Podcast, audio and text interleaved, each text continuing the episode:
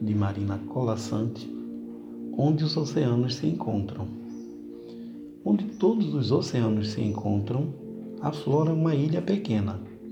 Ali desde sempre viviam Lânia e Lisíope, ninfas irmãs a serviço do mar, que, no manso regaço da praia, vinha depositar seus afogados. Cabia a Lânia, a mais forte, tirá-los da arrebentação. Cabia a Lisíope, a mais delicada, lavá-los com água doce de fonte, envolvê-los nos lençóis de linho que ambas haviam tecido. Cabia a ambas devolvê-los ao mar para sempre. E na tarefa que nunca se esgotava, passavam as irmãs seus dias de poucas palavras. Foi num desses dias que Lânia, vendo um corpo emborcado aproximar-se flutuando, entrou nas ondas para buscá-lo e, agarrando-o pelos cabelos, o trouxe até a areia.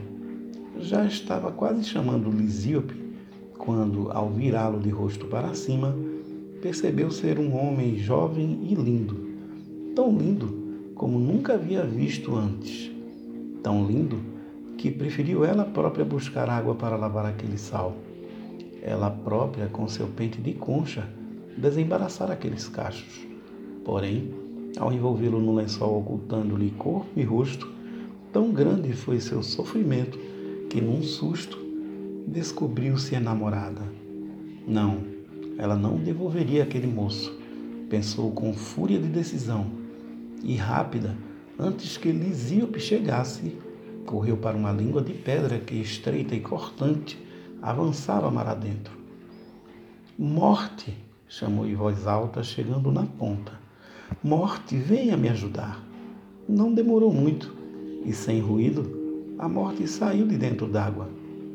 Morte, disse Lânia em ânsia, desde sempre aceito tudo que você me traz e trabalho sem nada pedir. Mas hoje, em troca de tantos que lhe devolvi, peço que seja generosa e me dê o único que meu coração escolheu. Tocada por tamanha paixão, concordou a morte instruindo Lânia. Na maré vazante, deveria colocar o corpo do moço sobre a areia, com a cabeça voltada para o mar. Quando a maré subisse, tocando seus cabelos com a primeira espuma, ele voltaria à vida. Assim fez Lânia, e assim aconteceu que o moço abriu os olhos e o sorriso. Mas em vez de sorrir só para ela, que o amava tanto, desde logo sorriu mais para Lisíope e só para Lisíope parecia ter olhos. De nada adiantavam as insistências de Lânia, as desculpas com que tentava afastá-lo da irmã. De nada adiantava enfeitar-se, cantar mais alto que as ondas. Quanto mais exigia, menos conseguia. Quanto mais o buscava para si, mais a outra ele pertencia. Então, um dia antes do amanhecer, Ajoelhada sobre a ponta de pedra, Lânia chamou novamente: Morte, morte, venha me atender. E quando a silenciosa chegou em pranto e raiva, pediu-lhe que atendesse só ao último de seus pedidos: levasse a irmã. E mais nada quereria. Seduzida por tamanho ódio, concordou a morte e instruiu deveria deitar a irmã sobre a areia lisa da maré vazante, com os pés voltados para o mar. Quando, subindo a água, o primeiro beijo de sal a aflorasse, ela a levaria.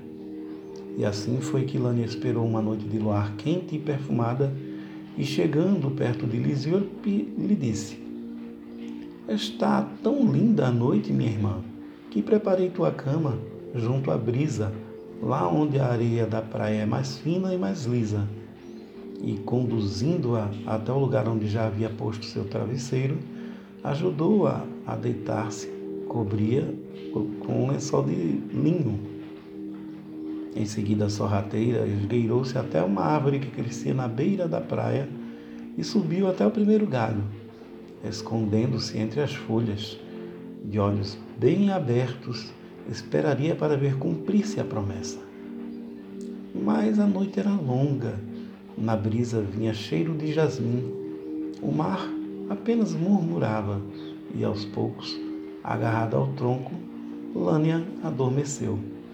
Dorme Lânia na árvore, dorme Lisíope perto d'água. Quando um raio de luar vem despertar o moço que dorme, quase a chamá-lo lá fora com todo o seu encanto.